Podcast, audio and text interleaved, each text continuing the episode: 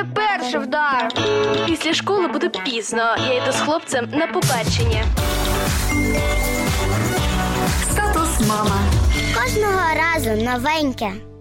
Усім мамам привіт! Ми продовжуємо тему тварин у житті дитини. Але тварина, зокрема собака, це не тільки домашній улюбленець, і як співається у старій мультяшній пісні, вона буває кусачою. Пропонуємо нагадати дитині основні правила поведінки з собакою.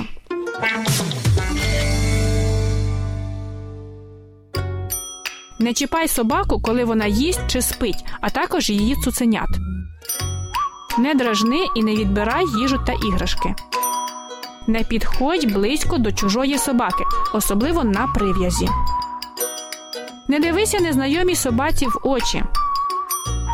Не кричи і не біжи, коли бачиш чужу собаку. Вона частіше нападає на людину, що рухається.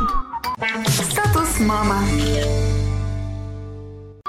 А зараз ще важлива інформація. Краще, щоб вона нам не знадобилася, але все-таки добре знати, що робити при укусах собак, розказує медична сестра Яна Добровольська.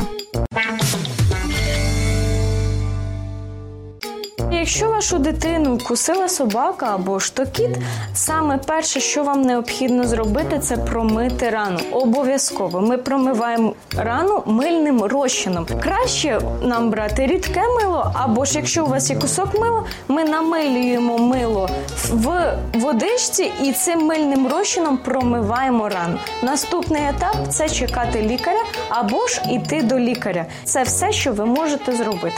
Промили рану, наклали серветочку, їдемо або ж чекаємо лікаря. Статус мама.